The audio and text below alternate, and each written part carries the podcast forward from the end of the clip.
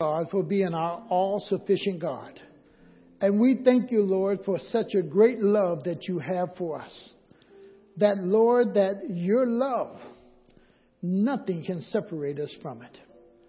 And we're so thankful, Lord, that you have chose to shower us with your love, that we might be intimate with you and we might know you very personally.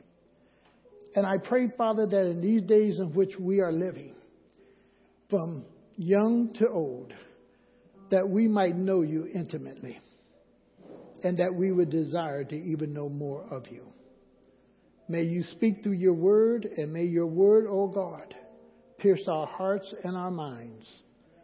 And may we not only be hearers of your word, but may we be doers of it, and may we be a people who construct our lives in a pattern and in a way that honors you and your word. We just thank you and we praise you in Jesus' name. Amen. Well, last time I was up here, we was talking about, well, even before that, Babylon. And I have this area where I wanted to close out on Babylon, especially in chapter 18 of Revelations, because we need to understand that for historical point, Babylon would fall, rise, fall, rise, fall, rise. And it came to a place that God even says Babylon will rise no more. Babylon would rise no more. And I want to end on that because in ending on that part, because in chapter 18, what we're seeing and what we looked at, 17, 18, was the Antichrist setting up his system. And that which was governing the people. And as Babylon made the people drunk with its wine and all of its sin and all of its evil, that you and I need to understand that although we talk about the Antichrist, what we need also to see is God's power of salvation during the time of tribulation. God's time. God's time. And the challenge for us is going to be this. We don't trade away our values for convenience. We don't trade away our belief just so we can get along. We don't trade away God's standards and God's principle for that we can be comfortable during the tribulation period or time. You don't trade it away. You hold to it no matter what may take place. And often today we're being challenged in many different ways to compromise, to be tolerant, to be this, to be that. You stand on God's word and God's word firmly. You stand there. And you trust God for your very life and for the results whenever you stand. That old saying is still true. A man who stands for nothing will fall for everything. You have to know your principles. You have to know your values. You have to know what you stand for. And do not allow others to persuade you otherwise other than the Holy Spirit. God's saving power in the midst of tribulations. We need to understand that God is able to save in the worst of times. And He loves to show off His power and His strength. Some of you may not know a gentleman by, by the name of Oliver B. Greene who used to come on the radio on the Gospel Hour. And he wrote many books about the end times and so forth. But he makes this statement God has a plan, a program, and all hell cannot frustrate it. All hell cannot frustrate it. The fulfillment of that plan, one day, time will be no more. Eternity will begin and all sin and all evil will be no more. Just think of that. All sin, all evil will be no more. Remember, as we looked at Babylon, we looked at the name of Nimrod, the builder of Babylon and Assyria. The whole issue is that Babylon means rebel. Rebellious one. Rebelling against God. What Nimrod meant one who's going to rebel. Babylon is that place where every hideous type of teaching against God came forth from. And every type of teaching that is against God today, we can trace it back to that. From the very beginning of false teaching. Every type of idol worship came up out of Babylon. And you and I need to remember that, boy, everything about Babylon was constantly against God. Constantly against God.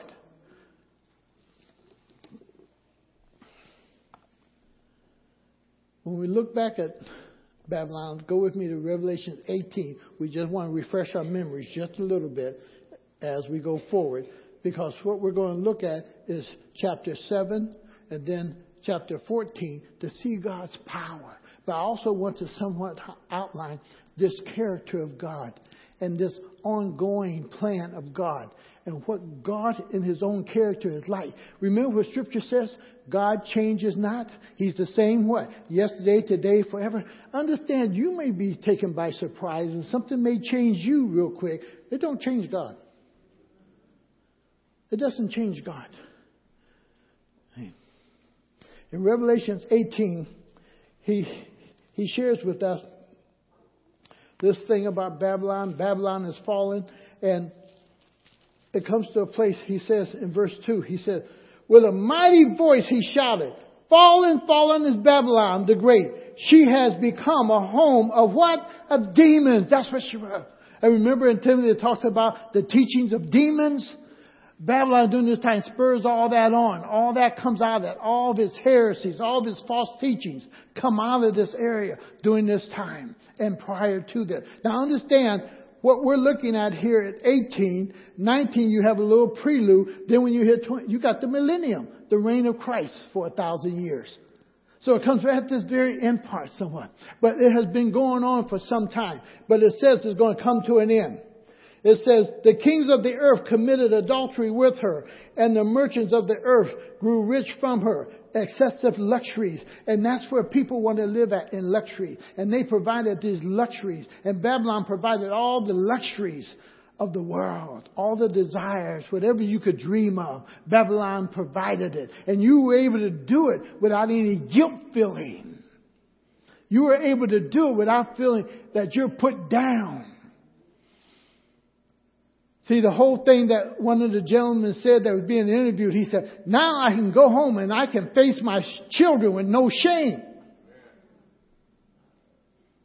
Two men living together, you're going to face your children with no shame. Just because a law passed, that does not erase the consciousness that God has given you. That shame and that guilt still is going to be there. Now you got to attack the next thing that still stands against you. What stands against you? The church. Because see, there's still a lot of churches that will never recognize it, even when you come in and say, I'm married now. No, it's sin. It's sin. And he goes on and he says, this is what the Lord says when you come down into verse 4. He says, Come out of them Come out of her, my people, so that you will not share in her sin. And we talked about that. The people of God coming out of Babylon. The people of God coming out of the sin. The people of God coming out. God is always calling us out of darkness. God is always calling us out of sin. He's always doing that. God is doing that. To shorten it just a little bit, jump all the way over with me into verse 20. Rejoice over her, O heaven. Rejoice, saints and apostles and prophets. God has judged her for the way she treated you. Now, catch 21. Then a mighty angel picked up a boulder the size of a large milestone and threw it into the sea and said, With such violence, the great city of Babylon will be thrown down now catch and underline this part of it. Never to be found what? Never to be found again. You don't find that about Babylon really until you get to Revelation. You find Isaiah prophesying it that it will not be, and Jeremiah, but it said never to be found again. Never to be heard of again. Because as we go into the millennium, you'll never hear about Babylon again. As we start off into eternity, you'll never hear about Babylon again. You'll never hear about it again. Go to Isaiah 13 and verse 19. Isaiah 13, verse 19. Babylon, the jewel of kingdoms, the glory of the Babylonian pride, will be overthrown by who? By God. Even though God raises up kings from the north to come against her to destroy her, it's by God that Babylon is destroyed. Like Sodom and Gomorrah. Now, what, what do we know about Sodom and Gomorrah? You can't find it. You can't find a trace of them. They're gone. They're gone. And he says, she will never be inhabited or lived in through all generations. Never to be lived in, never to be inhabited. Go to Jeremiah 51. Jeremiah 51. Verses, well, pick up on verse 9 first as we kind of travel over that way. Go to verse 9. And it says, we would have healed Babylon, but she cannot be healed. When, when sin runs so rapid and sin is so deep, and that's what you love and that's what you desire, there's no healing for it. Because you will not accept what it will take to be healed. And when you will not accept the blood of Christ, for your healing agent for your sin, when you will not accept the death and the atonement of Jesus Christ for your sin, when you will not accept the person of Christ for your sin, there's nothing else that can heal you. Absolutely nothing. And he says, Boy, we would have healed Babylon, but she cannot be healed. Let us leave her and each go to his own land. Remember he's saying, calling his people out? Boy, stop the witnessing, stop the testimony. It's time to leave. Go to 63 and 64, verses 63 and 64. When you finish reading this scroll, tie a stone to it and throw it into the Euphrates. Then say, So will Babylon sink to rise what? No more.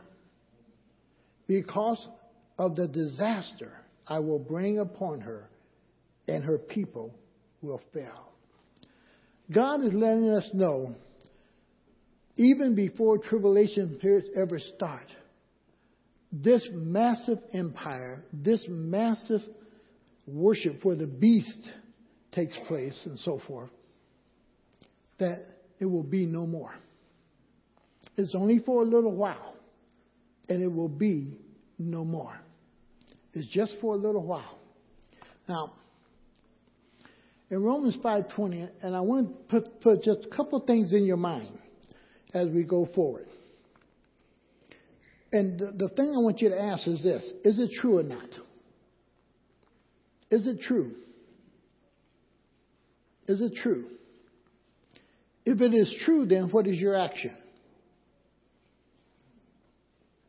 And that's the thing that you and I have to recognize. If it be true, what is our action? What do we do from that point? If it be true. Can you switch me on back there? I'm all set up here now. If it is true, what is my action? If it's true. Because that's the important issue. If I really accept this as truth, what should I do? Can you get it? I need to. Okay.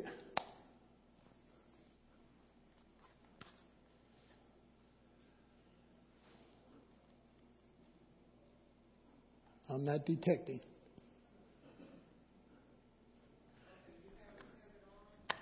I'm on up here.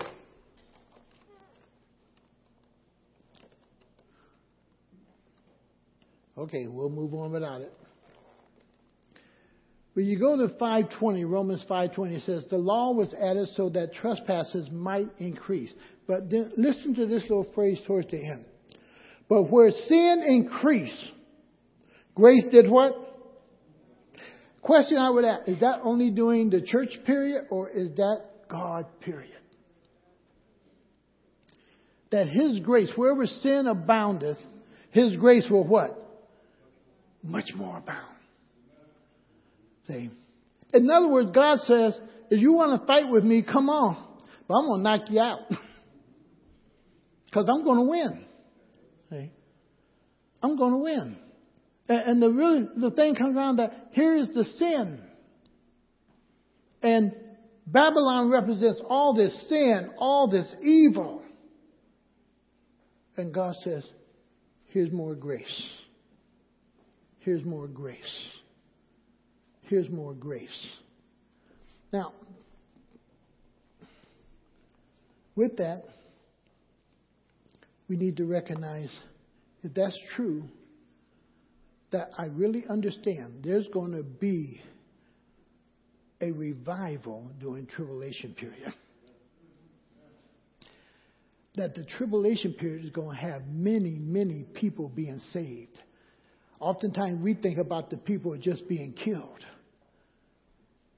We think about those who are rejecting Christ. But I want you to think for a moment that God's going to use this as one of the great revivals of history. That people are going to seek Him. People are going to want to know Him. And God is doing, going to do a marvelous work during that time. Second verse I want you to take a look at is John 16, 8. When He comes, He will convict the world of guilt in regard to sin, righteousness, and judgment. That God, the Holy Spirit, doesn't stop doing that work during the time of tribulation. That, that, here it is. He's taken out of the way, yes. But whose way is he taken out of? He's taken out of the way of the Antichrist to be able to do the work and the deeds that he's going to do, but it doesn't say that the Holy Spirit totally disappears, that he's not going to do his work, because understand this, man will never on his own call himself a sinner. He has to be convicted that he is a sinner. He has to come to a place to agree with God, for it's God who said, all have sinned, and there's only one who convicts us of that, and that is the Holy Spirit. It is man in and of himself will never look himself in the mirror and say, you're a sinner. Man won't do that. Why? Because in man's own eyesight, he always see himself what? Right. And it only comes by the convicting power of the Holy Spirit. That man will say, I need the Lord. I need the Lord. I've sinned. It only comes by the convicting power of the Holy Spirit. And the whole process is yes, if you want to see this, go with me to Genesis chapter 3. I've never really seen this before, but that old saying is still true. If you ever want to see where something begins, always go back to Genesis it's the beginning of everything. Okay. In Genesis chapter 3, 7 through 11.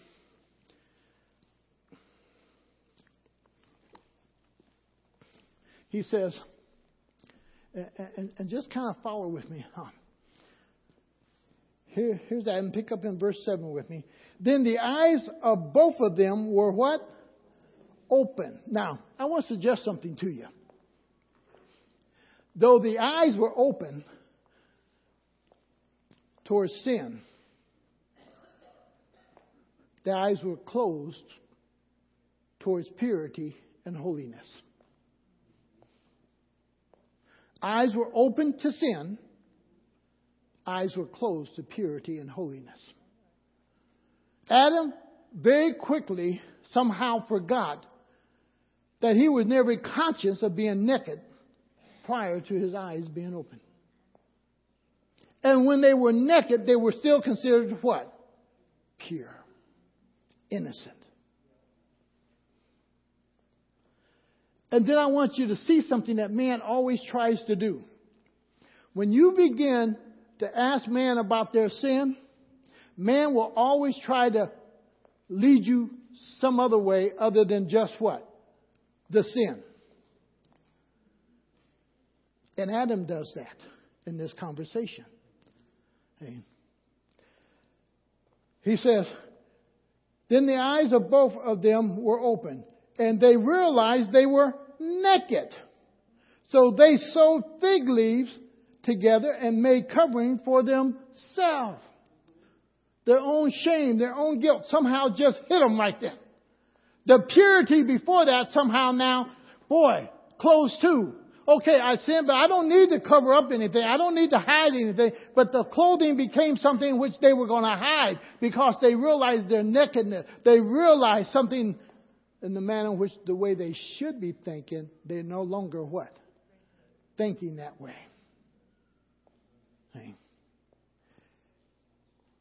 And he says then in verse 8, Then the man and his wife heard the sound of the Lord God as he was walking in the garden in the cool of the day, and they hid. Now, before they would walk with God, they would openly, boy, have that time with God. Now, all of a sudden, they're doing what? Hiding from God. Whenever you are in sin, even church folks, when they're in sin, guess what we do? We try to hide from God. We hide from the church. We hide from the saints. We try to hide. And he goes on, he says, from the Lord, God among the trees of the garden, but the Lord God called to the man, Where are you? You think God knew where Adam was? yeah, God knew where Adam was. But Adam has to be willing to reveal himself. Remember, sometimes God will not force you. And Adam had to be willing to reveal himself in a different state in which God had seen him prior, in a sense. And he goes on, he says, He answered, I heard you in the garden, and I was afraid because I was naked, so I hid. Now, listen to this. Verse 11. And he said, Who told you that you were naked? Who told you? The very next thing that followed, it isn't the issue, oh, the serpent must have told you that you were naked. No. But what is Adam not willing to face up to? Adam's hiding from telling the Lord the truth and coming straight out with the sin. I ate of the tree. I committed this. I done this. I done that. We're always trying to hide rather than get right to the issue of the sin that is causing the problem. And there's Adam. I was afraid because I was naked. So I hid. And he said, Who told you that you were naked? Now listen to what God said. Have you eaten from the tree that I commanded you not to eat from? He took Adam directly to his what? To his sin. He took Adam directly to that what he had did. It was not about Adam being naked. It was about Adam not obeying God and eating from the tree. But Adam's trying to get it. Well, I was naked. That's why I didn't come out. Now, that's a falsehood there. Because back down in verse 7, it said they had already did what? Covered themselves. And think, when you begin to sin, you begin to lie. to cover the sin. Because you really don't want to deal directly, straight on, with what? The sin. Sometimes when I'm talking with two people who are just shacking up or living together, Rather than deal with the sin, this is what I'll get. Well, we love each other. We're committed to each other. We care for each other. You know, we're really trying to see if this is going to work. The real issue is the sin you are living together wrong. That's the issue. Not all the other stuff. Not all the other stuff. It's this one thing that God wants to deal with. The sin, not his nakedness, his sin. And show you the grace of God. God knew them old fig leaves wouldn't work, so God killed something and gave them the proper clothing that would really take care of them. And we're always around when we're with sin, we're trying yet to take care of ourselves, and it doesn't work. Do you see God's grace here with Adam and Eve?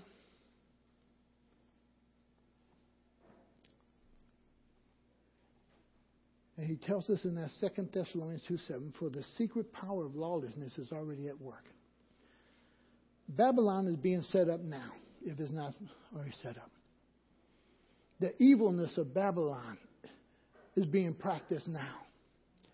The sins of Babylon is being practiced now. The worshiping of all the false gods, false religions.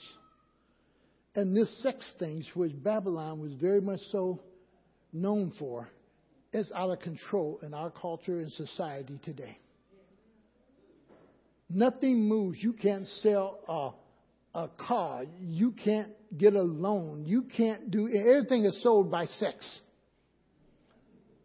Watch all the advertisement. Everything is sold by sex. And when we get to Revelation 6, we get this preamble in a sense of now Jesus Christ opening up the seals. And, and what takes place in that Revelation 6, it's amazing when you really take a good look at it. Because it says in verse 1, I watched as the Lamb opened the first of the seven seals. Now he says seven seals. That the Lord, the only one, the Lamb of God, who can open up this book, who can open up these seals, begins to open. But in this chapter, you only get six seals opened. The seventh seal isn't open to Revelation 8 1. Because in chapter 7, God now, through his grace and power, is going to show John the Revelator something else he wants him to see. And I think he wants us to see it also. And what he wants us to see is his saving power in the midst of tribulation, in the worst of times, that God is still able to save and separate his people in the worst of times. That God is able. He is the one, as Timothy said, He's the one that keeps me. He's the one who redeems me. He's the one who rescues me. And in the time of tribulation, we need what? Rescue. People will need rescue.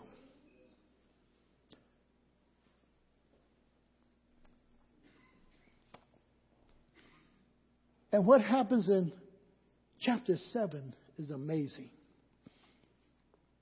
It's not that I believe God forgot about this. And then God just threw chapter 7 in between chapter 6 and chapter 8. I believe God is really wanting us to see something, catch something, hold on to something that is encouraging to us and very enriching to the body of Christ or to believers. In 7 1 it says, After this I saw four angels standing at the four corners of the earth, holding back the four winds of the earth to prevent any wind from blowing on the land or on the sea or on any tree. Then I saw another angel coming up from the east, having the seal of the living God. He called out in a loud voice to the four angels who had been given power to harm the land and the sea. Do not harm the land or the sea or the trees until we put a seal on the foreheads of the servants of our God. Look how they are first described. They are first described as servants of our God. Would you take very note of that? Take very close note of that. They are called, the 144,000 are called the servants of our God. God has a plan for them. That thing in Jeremiah, yeah, God does have a what? A plan for our life. And He has a plan for these individuals. And though He's opening the seals in six, and in six it gives us a little preview of everything that's going to take place. But then when you get to chapter seven, He says, hold up! Stop! Don't let nothing start yet. Don't let nothing loose yet. I'm going to seal 144,000 servants.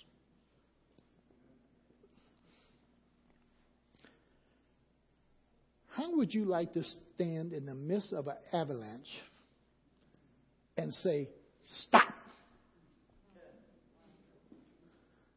Once you catch that picture, tons of snow is falling, and you're standing in the midst of it, and you're going to say, Stop. And it's not. That's God. If you can catch that picture, God is the only one who can do that. And say, stop. This is what I want carried out. And then what he does, he shows us his will. He shows us his, his will. And he's going to show us two groups in this process. And both groups are distinct. And we're going to look at what makes them distinct that he's going to use.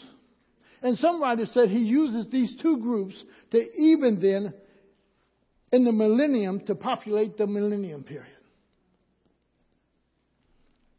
But he says, stop. Do not harm the land or the sea or the trees until we put a seal on the foreheads of the servants of our God. Then I heard the number of those whom were sealed, 144,000 from all tribes of Israel. He just takes 12 out of each one. And, and, and the whole process is that here's God now. He is going to that place where he's going to take 12,000 out of each one of the tribes. Now, I'm not here to try to say to you that's all that's going to be saved of the Jews. No. But what we do know, Jews were one of the people that were vastly killed during this time also. Why? Because they would not denounce Jehovah in that Old Testament. They're not going to denounce, but neither have they accepted Christ. Why? It takes the convicting power of the Holy Spirit. But many Gentiles also will be slain during this time period because of their confession and because of their acceptance of Jesus Christ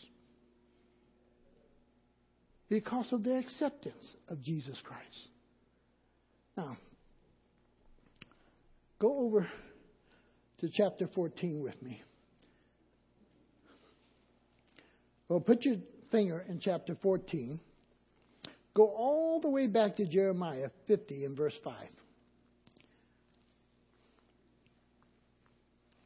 Jeremiah 50 and verse 5. something I want you to try to connect with me.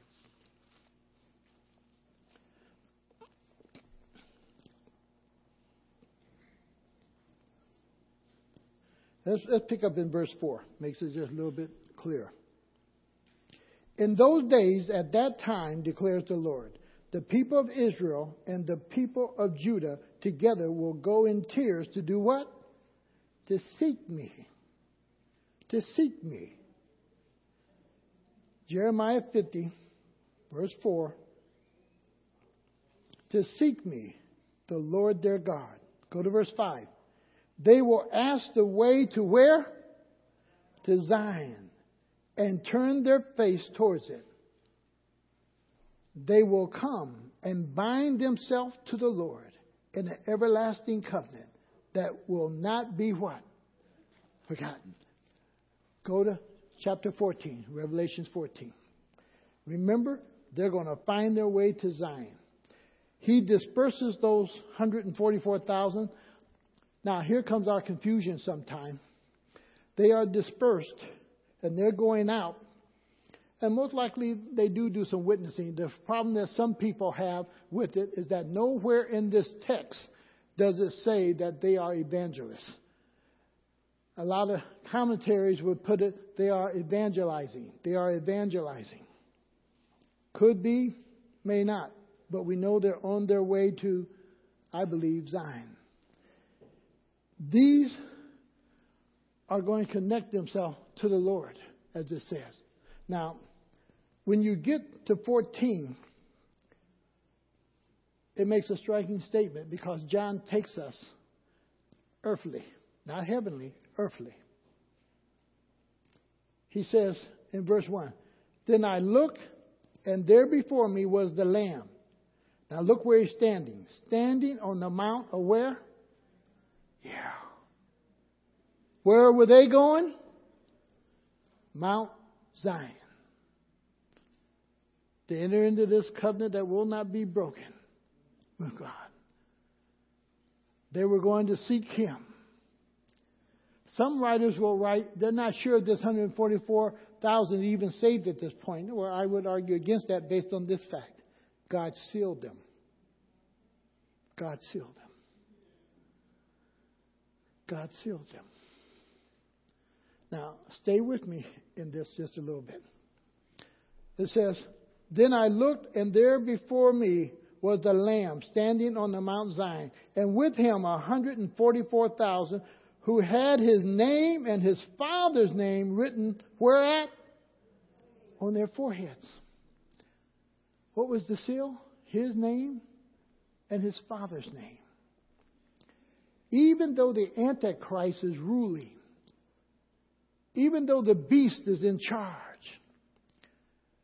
they can do no more, just like in the days of Job. Satan could do no more to Job than what God allowed him to do. And God gave him his limits. With this group, they start off at 144,000. They end up with the Lord on Mount Zion with 144,000. They didn't lose one. Now, what I want you to really capture is this tribulation period. Maybe what is called the Great Tribulation period. But what I want you to take hold of is this here. God was able to keep them until he himself came and stood where? On Mount Zion, and they were there then what? With them on Mount Zion. In the worst of your circumstances, in the worst of your time, if you'll trust in God, He can keep you because you've been sealed by the Holy Spirit.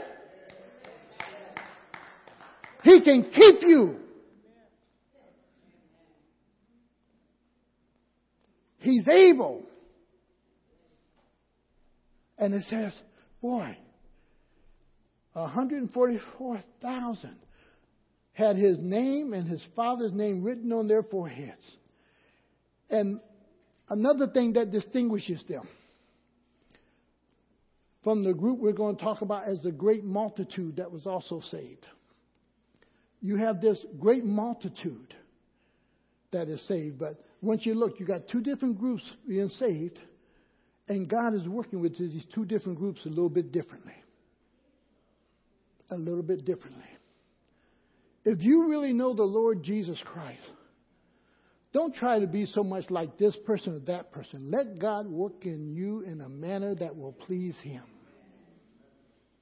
You are distinct in your own right. And God wants to use you in ministry. God wants to use you in the manner in which He wants to. And these two groups, though he speaks of both of them in chapter 7, they are very distinct. And he says about this 144,000, one, they had the son's name and the father's name on their head. Number two, I'm sorry, first one, they had Mount Zion with them. Number two, they have the father's name, the son's name. Number three, only one who could sing a new song out of all them folks in heaven, all them angels around, for some reason God distinguishes them and they're the only ones who can sing this new song and nobody else sings it. Boy, that's something. That's some high privilege.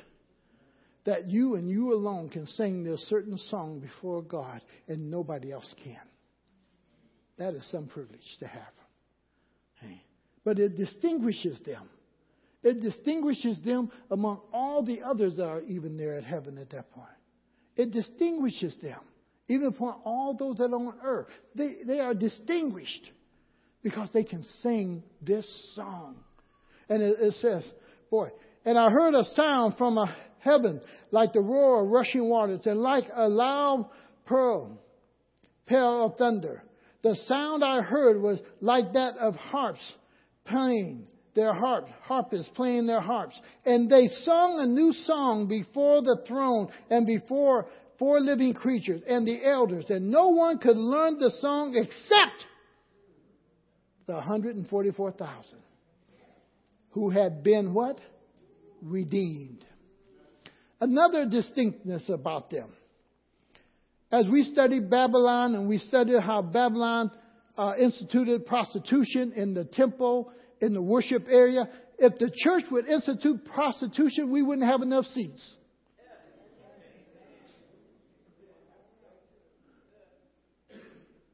And the whole process comes down that these men, even though in a sense you could say it was legalized,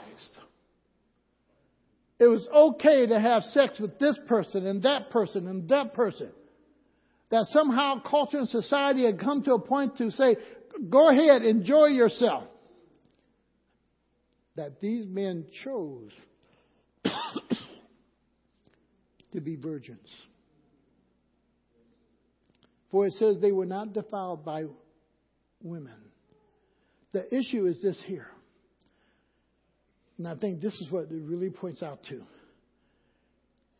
the purity. They desired to stay pure before God. They longed to be pure before God. They desired that. And they wanted to be that way before God. Come on down to verse 4 in verse, chapter 14 of Revelation. These are those who did not defile themselves with women, for they kept themselves what? Pure. How many of you really desire to stay pure before God? See, if you don't practice purity before God, then you allow any kind of corruption in. If you don't value yourself as a vessel of God, and they had valued themselves, they knew that they were chosen. They knew that they were sealed. They knew, and because of what they knew about God choosing them, picking them, it was an honor to be pure before God. Would it be something that the church would desire to be pure before its God. To be holy before its God. To be blameless before its God. And they practiced that. They did that. There's no law saying they can't marry. There's no law saying they can't be intimate with a woman who they have married. But they chose to stay pure.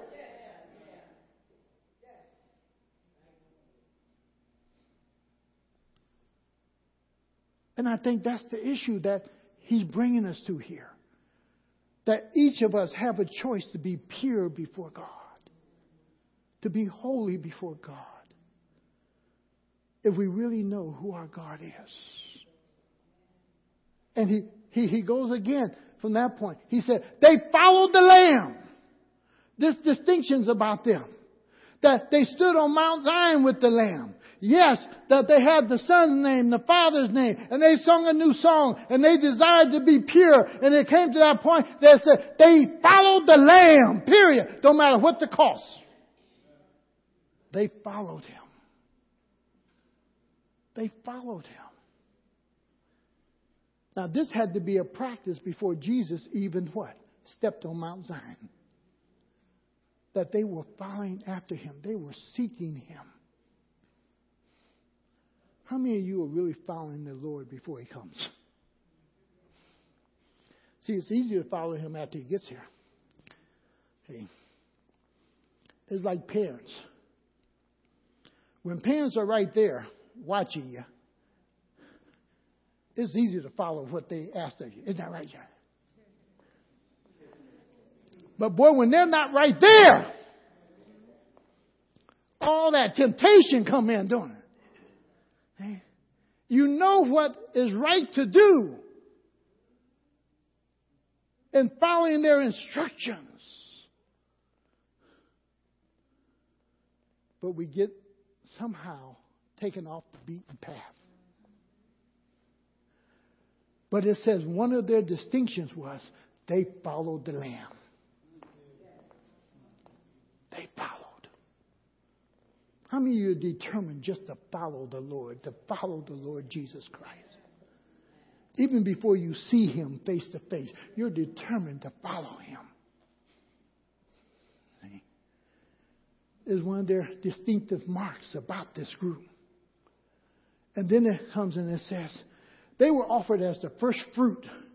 Whether that meaning that they were the first group really saved during the time of tribulation in such a mass group, I don't know. But it says they were offered as the first fruits to God. There was something so special about them that they was offered as the first fruits out of tribulation towards God. Now think with me on this last point. They grew up, or they're hearing all this heresy, all this false teaching out of Babylon. They're hearing all this false teaching from the beast and from the Antichrist. They're hearing all this. Look what it says about them. No lie was found in their mouth. When it came to the Lord Jesus Christ, no false heresy, no false teaching, no lie was found in their mouth. What is God showing us? You can be in the midst of all kind of demonic teaching. But if you know the truth, you will hang on to the truth. You will be able to separate truth and a lie. Remember what it says in Thessalonians? They chose to believe a lie. They chose not to believe a lie, nor to be part of a lie. So there was no lie in their mouth because they did not even choose to be a part of it. And a lot of us sometimes we choose to be part of a lie. And then we begin to spread that lie.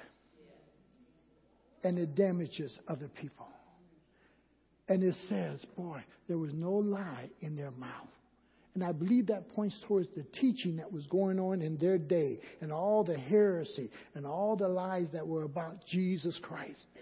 Every religion we know of does not in many ways denounce Jesus Christ as a person. They denounce him as being who? God. He's a great prophet. He's a great man. He's a great miracle worker, but he's not God. And how many of us buy into some of those lies? And it says, no lie was found in his mouth. Then when you go back to chapter 7, boy, it's amazing what takes place. This, I would say, take this chapter 7, this second part we're going to look at. You take it and you tear it apart and you look at it from your own life. And ask yourself, are you doing any of this? Are are you in any way so amazed with God? Even in the little bit that this great multitude is. And it doesn't tell us this great multitude had any special sealing, but if they're saved, they're sealed by the Holy Spirit. But what I want you to look at the distinction now between this group that God used and this group.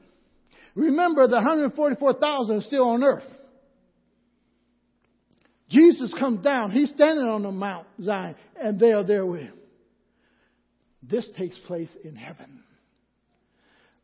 But what I want you to hear is the confession, and I want you to catch what the people know. What the people know. See, Paul says, I know in whom I have what?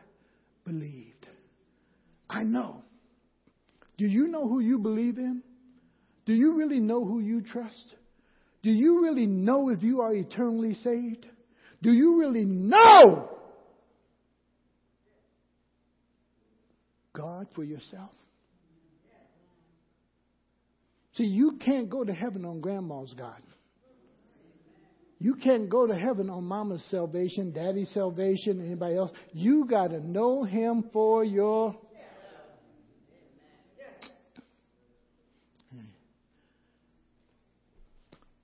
The second group, the distinction of this great multitude. So you get in chapter 7, back in verse 6, he says, After this I looked, and there before me was a great multitude that no one could count. Now the other ones you could count. 144,000, it tells us. So they're, they're countable. But here is a great multitude that cannot be what? Counted. This multitude come out of that thing that I call, boy, the greatest of greatest of great awakening. This may be the greatest revival ever taken place. Because when you get down in verse 14, I think it is, it said that they are the group that come out of tribulation.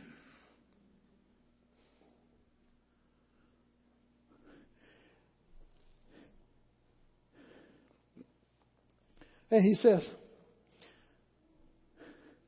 after this I looked, and there before me was a great multitude that no one could count, from every what? Nation, tribe of people, and language. So they're not just Jews, are they? They are being saved from all those nations, from all those kings who are following after Babylon, all those nations that are following after Babylon. These people are being saved, all these different tongues, nationalities, all these ethnic groups. They're being saved. God is showing us His power, even though the greatest force of all stands against Him right now. God is saying, you will not prevent me from saving those who desire to be saved. You will not stop me. And he comes to this place and he says, All the angels, I'm sorry, tribe, nation standing before the throne and in front of the Lamb, they were wearing white robes and were holding palm branches in their hands. And they cried out in a loud voice. Now, what I want you to really understand is what they're crying out. Because, see, on earth, who had become the Savior? The Antichrist, the beast. Who become the gospel? The gospel of the Antichrist, the beast. And that you had to look upon who? And you had to bow down to who? And God takes John up to heaven in a preview of this great multitude that is saved in the name of Jesus, doing this terrible, horrible time on earth. Now, follow a little bit closer. He says, and they cried out in a loud voice, Salvation belongs to our God. They cried that out. Salvation belongs to our God, not to the beast, not to the Antichrist, not to some. It belongs to our God. How many of you really know salvation belongs to Jesus Christ and no other? Boy, you can't be saved by the name of Buddha. You can't be saved by the name of Allah or following after Allah. You can't be saved following after Kishu or whatever his name used to be that he's dead now and saying he wasn't going to die. Well, he, he, he's good and dead and in hell.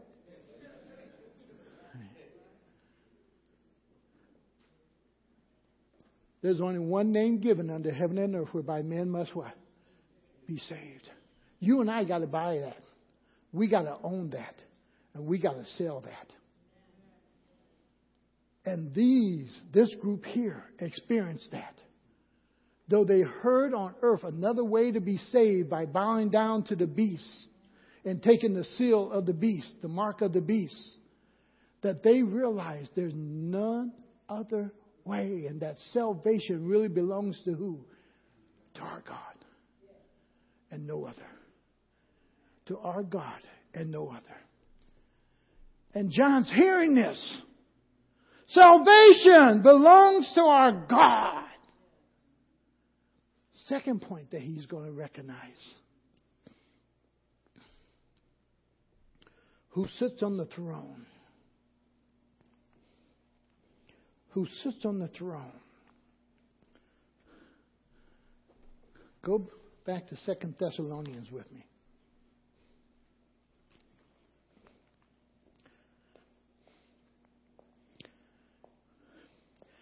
Go to chapter 2 and verse 4. And remember who's sitting on the throne. And he's seeing who's sitting on the throne. And this multitude seeing who? Jesus Christ sitting on the throne. There may have been some of them who saw the Antichrist go into the temple and do what? Sit where no other should sit. and declaring himself what? God. So it, it says, that's line. He will oppose and will exalt himself, the Antichrist, over everything that is called God or is worshipped, so that he sets himself up in God's temple, proclaiming himself to be what? Catch this picture. Here are the people in heaven. They're seeing Jesus Christ, where at? Sitting on the throne in heaven. But they had also most likely seen the Antichrist enter into the temple, which is the earthly temple, not the heavenly temple, the earthly temple. And they saw the Antichrist declare himself to be what? To be God here. Let me share something with you. There, God is never threatened by what we do here on earth. What we do here on earth never shakes heaven. Because Jesus Christ knows who He is, and Jesus Christ knows the only one who sits on this throne is who? God Almighty. He Himself. And Satan just sat in something that was temporary. But the people saw him maybe. Maybe some of this great multitude saw this. And now, boy, what are they witnessing? What are they seeing? They are seeing that boy who sits on the throne, who really sits on the real throne, who really sits high and does what? Look low, who really sits and rules over everything. They're seeing this. Look what they say then and to the Lamb. Let's put it together for a little bit. Salvation belongs to our God who sits on the throne and to the Lamb. The Lamb, the Lord Jesus Christ, sits on the throne and he is the God of salvation. Very quickly, last two. To Jesus, the Lamb, belongeth both salvation and the throne. He owns the throne of your heart, whether you want Him to own it or not. No one else can really sit there and rule but Him. He's the only one who will sit there without a rebellion within the mind and the heart. But when you're trying to sit there, Satan's trying to get you out of it. When Satan's sitting there, you fighting against him too. Okay? Because you want to be there. But when Jesus Christ sits on the throne of the hearts of men, there becomes a peace that surpasses all understanding. And he rules the life of the individual. Last point. Come down to verse 6 with me. Look what he says about them. Why? Because now they're in heaven with him. But look what they say about him. He says in that verse 6 Never again will they hunger. So these people knew what? They knew hunger. They knew because, see, with the mark of the beast, you couldn't buy or you couldn't sell without the mark of the beast. And it said, boy, They'll never hunger again. He says, boy, never again will they thirst. They couldn't provide the basic things that they needed for life for themselves because they couldn't buy or sell. And it goes on and it says, The sun will not beat upon them, nor any scorching heat. For the Lamb of the center of the throne will be their shepherd. He will lead them to springs of living water, and God will wipe away every tear from their eyes. They had been through a struggle. They had been through some terrible times. But then to be able to see the one and know the one who saved them and the one who really sits on the throne. What amazing insight. And God takes John up to see these two groups, the 144,000, how he's going to use them. And then here's this other great multitude that can't be numbered, how they are around the throne of God praising Him, coming out of this tribulation. People, because it's God's will that none should perish. Salvation is going to take place during the most horrible times upon earth. God's arms are not short that he cannot save. God's will is still going to be manifested, that he wills that none should perish, but that all would do what? Come to repentance. It is God's will in the worst of time, in the most horrible time. It's his will that man would be saved. When we get into the point when God's wrath comes, we're going to compare it somewhat with entering into the ark. If you're not already in, and remember, God's wrath is not appointed unto his people. It's not appointed unto his people. But when that wrath comes, salvation ceases. Salvation ceases. If you don't know Him, the scripture says today is the day of salvation. Don't put it off.